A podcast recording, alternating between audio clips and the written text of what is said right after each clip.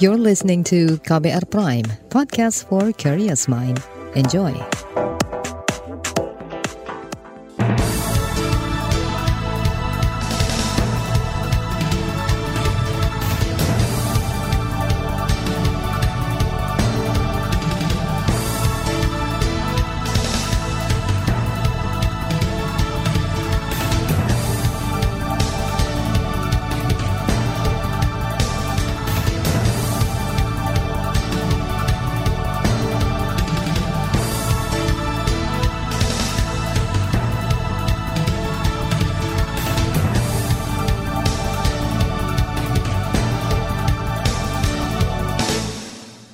Anda mendengarkan buletin pagi hari ini edisi 17 Agustus 2022 yang dipersembahkan oleh kantor berita radio. Saya Reski Mesanto. Selamat pagi saudara, apa kabar Anda pagi hari ini? Semoga dalam kondisi yang baik. Kali ini saya Reski Mesanto hadir di buletin pagi. Seperti biasa, tim redaksi KBR telah menyiapkan sejumlah informasi untuk Anda. Di antaranya, keputusan Presiden tentang penyelesaian kasus HAM secara non-yudisial menuai kritik. KPU nyatakan 16 parpol gagal menjadi peserta pemilu 2024 dan pesantren pimpinan Abu Bakar Basir siap ikuti upacara kemerdekaan. Dan inilah buletin pagi selengkapnya. Terbaru di buletin pagi. Saudara Presiden Joko Widodo mengklaim telah menandatangani keputusan Presiden atau Kepres tentang pembentukan tim penyelesaian non-yudisial pelanggaran HAM berat masa lalu. Tim ini nantinya akan diisi perwakilan masyarakat dan pemerintah untuk mengusut kasus HAM masa lalu yang tak kunjung selesai. Penyelesaian pelanggaran HAM berat masa lalu juga terus menjadi perhatian serius pemerintah. RUU, Komisi Kebenaran, dan Rekonsiliasi sedang dalam proses pembahasan dan tindak lanjut atas temuan Komnas HAM masih terus berjalan. Kepres pembentukan tim penyelesaian non-yudisial pelanggaran HAM berat masa lalu juga telah saya tanda tangani. Saudara itu tadi Presiden Joko Widodo saat berpidato di sidang tahunan MPR. Ada 12 kasus pelanggaran HAM berat masa lalu yang menunggu diselesaikan pemerintah. Di antaranya kasus pembunuhan massal 1965, peristiwa Talang Sari Lampung 1989, peristiwa penghilangan orang secara paksa 1997 hingga 1998, peristiwa Rumuh Godong Aceh 1998 dan kerusuhan Mei 1998. Selain itu ada kasus Trisakti, Manggis 1 dan 2, peristiwa pembunuhan Dukun Santet 1998 hingga 1999, hingga peristiwa Simpang KK Aceh 1999. Sementara itu sejumlah anggota DPR mengaku belum mengetahui mengenai rencana pemerintah menyelesaikan kasus-kasus pelanggaran HAM berat masa lalu melalui mekanisme non-yudisial atau di luar jalur pengadilan. Meski begitu, anggota Komisi Hukum DPR Taufik Basari mengatakan, DPR akan memastikan upaya penyelesaian kasus HAM berat masa lalu itu menjamin hak-hak korban atau keluarga korban. Kita juga nanti akan tanyakan ya, eh, apa substansinya, seperti apa cara kerjanya dan sebagainya karena memang kita juga baru mengetahuinya dalam pidato presiden ini belum pernah disampaikan ke Komisi 3 oleh mitra kita itu Kementerian Hukum HAM. Nah, sekarang yang harus kita pastikan adalah bagaimana mekanisme yang sedang disusun oleh presiden ini uh, dapat mewujudkan keadilan, dapat memastikan terpenuhinya hak korban dan dapat menjamin ketidakberulangan lagi di masa mendatang. Taufik juga menyebut langkah ini sebagai perwujudan dari janji-janji kepala negara dalam mengusut kasus HAM yang terus mangkrak. Ia juga mendorong agar pembuatan RUU Kebenaran dan Rekonsiliasi segera selesai sehingga bisa dibahas bersama DPR. Namun sejumlah pihak termasuk Komisi Nasional Hak Asasi Manusia mempertanyakan dasar hukum penerbitan keputusan Presiden mengenai penyelesaian kasus pelanggaran HAM masa lalu melalui jalur non-yudisial. Anggota Komnas HAM Amiruddin Al-Rahab mengatakan, berdasarkan Undang-Undang Nomor 26 Tahun 2000 tentang Pengadilan HAM, belum ada dasar hukum untuk menyelesaikan kasus pelanggaran HAM berat melalui jalur di luar pengadilan. Undang-undang tentang pengadilan HAM belum ada dasar hukum yang lain di luar pengadilan. Nah, kalau hari ini Bapak Presiden membentuk tim menyelesaikannya di luar pengadilan, makanya yang perlu kita tahu dan harus dibuka dulu adalah metode yang seperti apa itu. Nah, bahwa apakah selama ini tidak bisa melalui pengadilan, ya buktinya sampai hari ini Jasa Agung belum menindaklanjuti hasil penyelidikan Komnas HAM. Anggota Komnas HAM Amiruddin Al-Rahab mengatakan, jika pemerintah ingin menyelesaikan kasus HAM berat masa lalu melalui jalur non-yudisial, maka harus ada prinsip dan mekanisme pengungkapan kebenaran. Prinsip tersebut adalah mengungkapkan kebenaran, memberikan pengakuan bahwa peristiwa itu pernah terjadi serta memberikan reparasi kepada semua korban dan mencegah terjadinya keberulangan. Sementara itu sorotan juga datang dari LSM Komisi untuk Orang Hilang dan Korban Tindak Kekerasan Kontras. Aktivis Kontras Ahmad Sajali menyebut, Pembentukan tim penyelesaian non-yudisial pelanggaran HAM banyak kejanggalan karena tidak memiliki dasar hukum yang kuat. Memang bentuk keputusan presiden ini cukup singkat gitu karena ada untuk membentuk satu tim atau memberikan wewenang terhadap uh, sejumlah orang untuk melaksanakan uh, tugas uh, atau program yang disusun oleh pemerintah dalam hal ini presiden. Sehingga dalam batang tubuhnya aja kita juga nggak bisa melihat uh, pertimbangan atau konsideran peraturan undang-undangan yang dipakai gitu. Misal kalau kita merujuk undang-undang HAM, undang-undang 39 tahun 99 ataupun Undang-Undang uh, Pengadilan HAM tahun 2000 kita nggak pernah akan melihat terminologi non yudisial gitu. Aktivis LSM Kontras Ahmad Sajali menilai Pemerintah tidak memiliki tiket baik untuk memenuhi rasa keadilan, sosial, ekonomi, dan budaya para pada korban. Apalagi yang mendapat kabar ada beberapa nama kontroversial dari aparat penegak hukum yang akan masuk menjadi anggota tim penyelesaian kasus pelanggaran HAM itu. Saudara, keputusan pemerintah memilih penyelesaian kasus pelanggaran HAM berat masa lalu dengan jalur non-yudisial membuat keluarga korban kecewa. Salah satunya Suciwati, istri aktivis HAM Munir Said Talib yang tewas dibunuh pada 2004 lalu. Buat saya komitmen awal ketika dia naik, dia berjanji kan lagi-lagi kita hanya dijadikan komoditi politik. Dan lagi-lagi juga ini dia untuk jualan untuk mendapatkan kekuasaan gitu loh. Jadi pertanyaannya apakah betul dia hanya sebagai petugas partai? Itu kan bisa menjelaskan itu di situ gitu loh. Uh, ininya dia, kekuatannya dia sampai mana sih? Jadi itu sih tentu saja buat kami ini sangat mengecewakan mengecewakan sekali. Hmm. Sebagai orang yang selama ini bersama-sama berjuang dengan keluarga korban pelanggaran HAM berat masa lalu. Istri Munir, Suciwati mengatakan, ia tidak lagi bisa berharap pada pemerintahan Presiden Joko Widodo untuk menyelesaikan kasus-kasus pelanggaran HAM berat. Apalagi Jokowi banyak mengangkat orang bermasalah dan diduga turut menjadi bagian dari kasus pelanggaran HAM berat masa lalu menjadi bagian dari pemerintah. Selanjutnya di Buletin Pagi akan saya hadirkan informasi mengenai KPU yang menyatakan 16 parpol gagal menjadi peserta pemilu 2024. Informasi selengkapnya sesaat lagi. You're listening to KBR Pride, podcast for curious mind. Enjoy!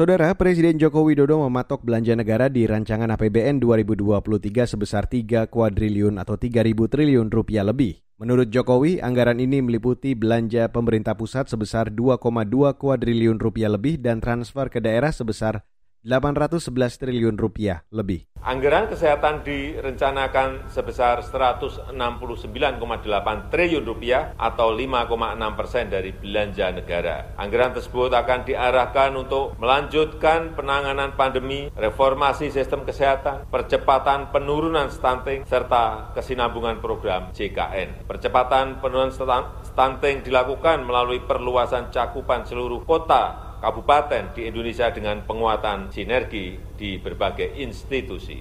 Presiden Jokowi menambahkan pemerintah juga menganggarkan 479 triliun rupiah lebih untuk perlindungan sosial di APBN 2023. Selain itu, anggaran juga untuk meningkatkan produktivitas dan kualitas sumber daya manusia serta anggaran pendidikan sebesar 608 triliun rupiah lebih. Sedangkan anggaran infrastruktur di era APBN 2023 mencapai 392 triliun rupiah lebih. Kini kita beralih ke informasi pemilu. Kabar pemilu. Kabar pemilu. Saudara Komisi Pemilihan Umum atau KPU mengumumkan sebanyak 16 partai politik gagal menjadi peserta pemilu 2024. Ketua KPU Hashim Asyari mengatakan, 16 partai politik tidak melengkapi berkas pendaftaran sampai batas akhir pendaftaran pada 14 Agustus lalu. Kategori kedua ada partai politik yang datang mendaftar setelah diperiksa dokumennya tidak dokumen persalinan tidak lengkap. Nah dari 16 tersebut ternyata 11 di antaranya hadir atau datang mendaftar pada hari terakhir. Bahkan kalau kita lihat jamnya ada yang memang sudah apa namanya mepet-mepet dengan batas akhir jam pendaftaran uh, partai politik. Ketua KPU Hashim Ansari mengatakan KPU menerima pendaftaran 40 partai politik untuk mengikuti pemilu 2024. Dari jumlah itu, 24 partai politik dinyatakan lengkap dokumen pendaftarannya dan akan menjalani verifikasi administrasi. Sedangkan tiga partai politik yang terdaftar di sistem informasi partai politik tidak mendaftar menjadi peserta pemilu. Beralih ke informasi hukum, Saudara, Komisi Hukum di DPR RI berencana mengundang Kapolri Listio Sigit Prabowo untuk menjelaskan kasus kematian Brigadir J yang menyeret sejumlah perwira tinggi di kepolisian. Salah satunya Jenderal Bintang 2 Ferdi Sambo. Anggota Komisi Hukum DPR RI, Supriyansa, mengatakan Pemanggilan Kapolri akan dilakukan pada pekan depan. Ya, tentu banyak hal yang akan menjadi uh, pertanyaan sekaligus menanggapi beberapa macam pendapat-pendapat yang diarahkan kepada Komisi 3. Ada yang mengatakan mana suaranya Komisi 3, Nah, Komisi 3 ini adalah komisi hukum. Ketika sebuah persoalan sudah berjalan sesuai dengan koridor hukum, ya tentu Komisi 3 memantau itu Anggota Komisi Hukum DPR RI dari fraksi Golkar Supriyansa mengatakan, DPR tidak tinggal diam terkait kasus Brigadir J. DPR akan terus memantau dan mengawasi perkembangan penyelesaian kasus tersebut. Dalam kasus ini, polisi telah menetapkan bekas Kepala Divisi Profesi dan Pengamanan Polri, Ferdi Sambo, bersama tiga ajudannya sebagai tersangka. Saudara Majelis Permusyawaratan Rakyat atau MPR akan menyelenggarakan sidang paripurna dengan agenda tunggal pembentukan panitia ad hoc MPR. Wakil Ketua MPR Arsul Sani mengatakan, sidang ini untuk menindaklanjuti kajian substansi dan bentuk hukum pokok-pokok haluan negara atau PPHN pada September mendatang.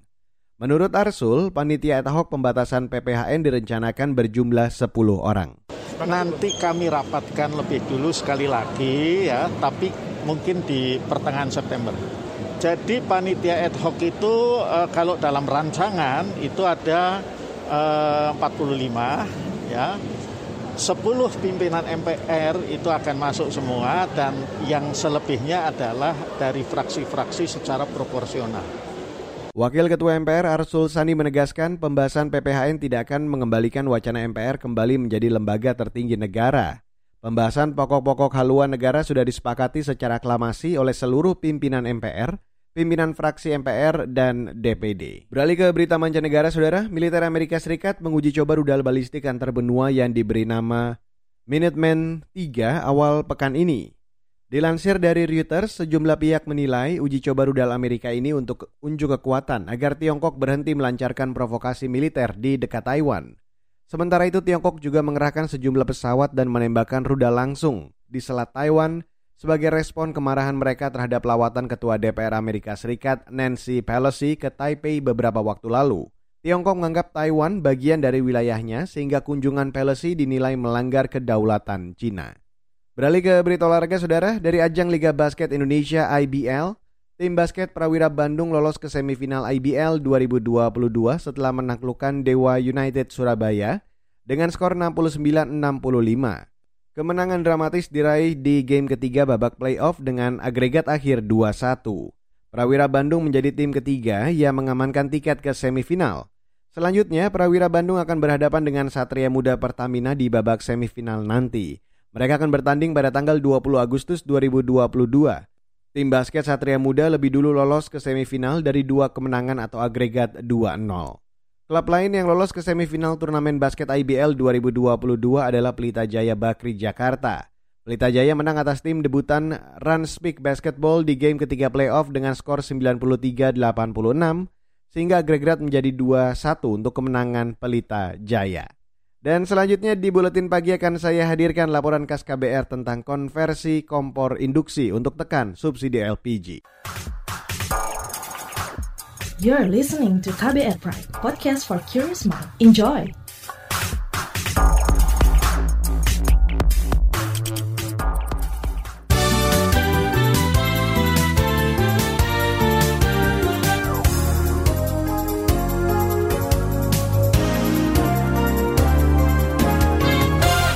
Saudara, pemerintah berencana mempercepat konversi pengguna LPG 3 kg ke kompor listrik induksi.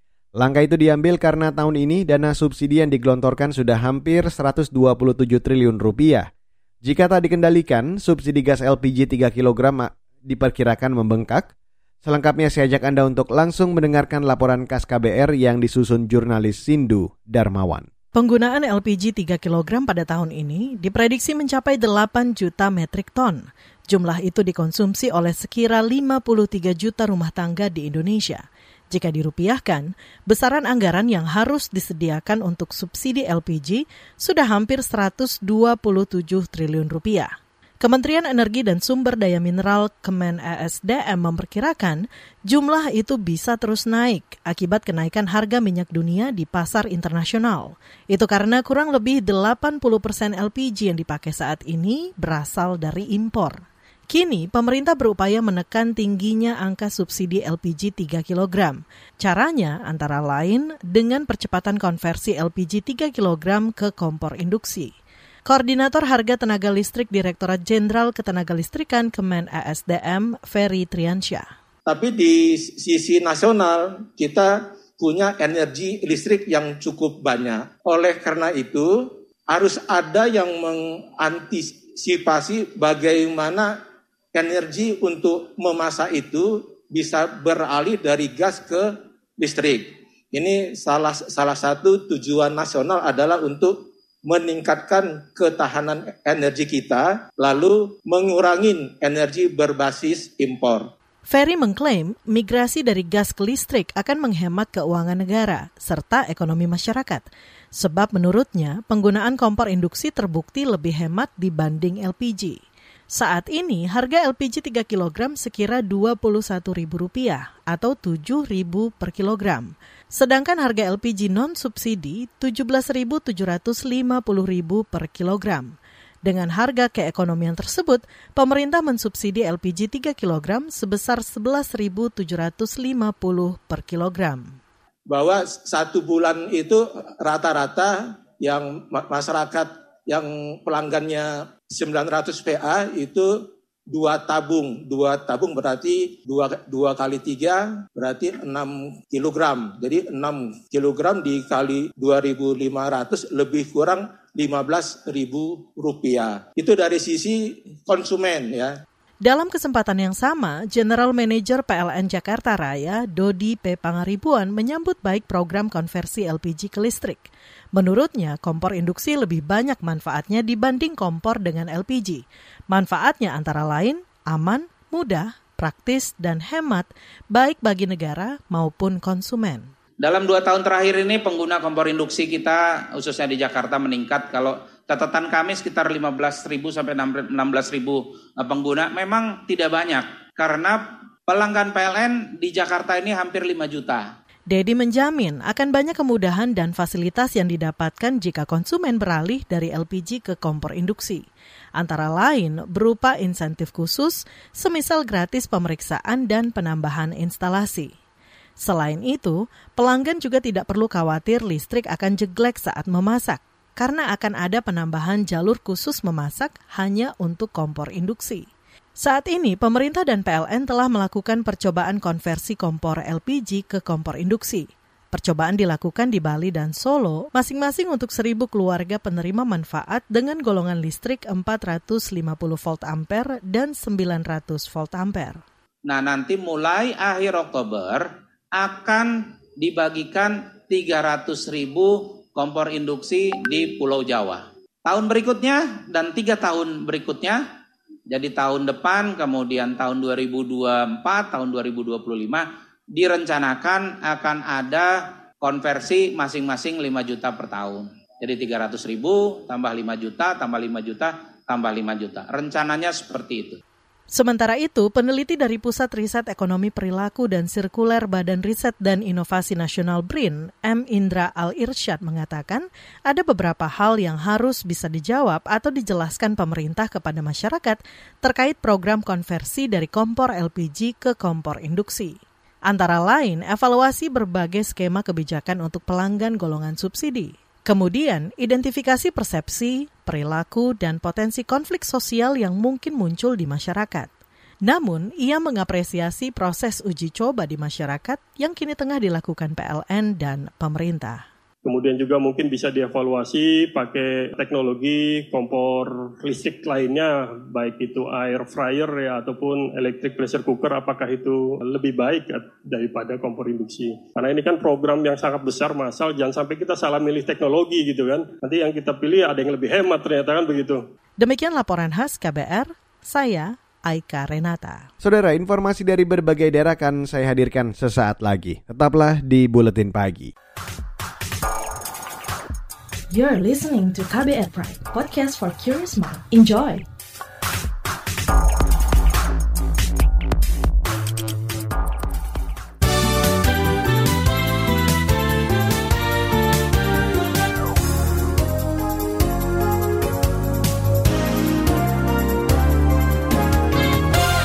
Saudara Pondok Pesantren Al-Mukmin Ngruki pimpinan Abu Bakar Bashir di Sukoharjo, Jawa Tengah bakal menggelar upacara bendera peringatan HUT ke-77 kemerdekaan Indonesia. Hari ini, Abu Bakar Bashir merupakan terpidana teroris dan telah bebas menjalani hukuman 15 tahun penjara. Selengkapnya, saya ajak Anda untuk bergabung bersama kontributor KBR. Ada Yuda Satriawan. Yuda, Pondok Pesantren Al-Mukmin Ngeruki Sukoharjo siap menggelar upacara bendera Hari Ulang Tahun Kemerdekaan Republik Indonesia ke-77 17 Agustus besok. Dari pantauan tampak ribuan santri berbaris dan berjajar rapi di dalam komplek Ponpes yang didampingi para personil dari TNI maupun Polri. Bendera merah putih dan pernak-pernik merah putih menghiasi komplek Ponpes ini. Aba-aba urutan upacara bendera disuarakan dengan lantang sejumlah santri yang memimpin jalannya geladi bersih upacara 17-an itu. Salah satu pendiri Ponpes Al-Mukmin Ngeruki Sukarjo Abu Bakar Ba'asyir tampak keluar dari dalam komplek Ponpes dengan berkursi roda menyambut kedatangan tim dari Kemenko Pengembangan Budaya dan Kemanusiaan atau PMK. Abu Bakar Ba'asyir menerima bendera merah putih yang terlipat rapi di atas nampan dari tim tersebut. Rencananya Menteri PMK Muhajir Effendi akan menjadi inspektur upacara di peringatan Hari Ulang Tahun Kemerdekaan Republik Indonesia ke-77 17 Agustus besok di Ponpes Al-Mukmin Ruki. Dari Solo, Jawa Tengah, Yuda Satriawan, KBR. Baik, terima kasih Yuda Satriawan melaporkan langsung dari Solo, Jawa Tengah. Kita beralih ke Jawa Barat, Saudara. Gubernur Jawa Barat Ridwan Kamil melantik Ngatiana sebagai wali kota Cimahi. Ngatiana sebelumnya menjabat pelaksana tugas atau PLT Wali Kota Cimahi. Ia akan menjalankan masa tugasnya sebagai bupati hingga 22 Oktober 2022 atau selama dua bulan ke depan. Ridwan Kamil meminta Ngatiana untuk mengevaluasi pencapaian-pencapaian daerah saat ini dan mempercepat serta meningkatkan program-program daerah yang belum terlaksana. Ridwan Kamil juga mengatakan selain Cimahi ada beberapa kota lagi seperti Kabupaten Bekasi dan Kota Tasik yang jabatan kepala daerahnya akan habis tahun ini. Dan saudara kepolisian daerah Maluku menghentikan penyidikan kasus dugaan tindak pidana penghinaan dan pencemaran nama baik terhadap anggota DPRD Kabupaten Buru Rustam Tukuboya Kasus yang terjadi pada 2020 itu dihentikan setelah Rustam sebagai pelapor mencabut laporan pengaduannya dengan tersangka bekas Bupati Buru Ramli, Umasugi. Juru bicara Polda Maluku, Roem Ohiorat, mengatakan dua pihak sepakat berdamai dan kasus diselesaikan melalui jalur keadilan restoratif. Dan saudara informasi tadi sekaligus menutup buletin pagi untuk hari ini, edisi 17 Agustus 2022. Terima kasih untuk Anda yang sudah bergabung pagi hari ini dan ingat Selalu patuhi protokol kesehatan di mana pun Anda berada. Hindari kerumunan, kurangi mobilitas, dan pastikan Anda menggunakan masker bila Anda berada di ruang publik. Saya Reski Mesanto undur diri, salam.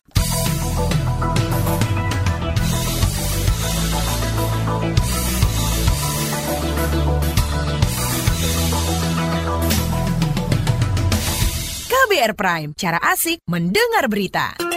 KBR Prime, podcast for curious mind.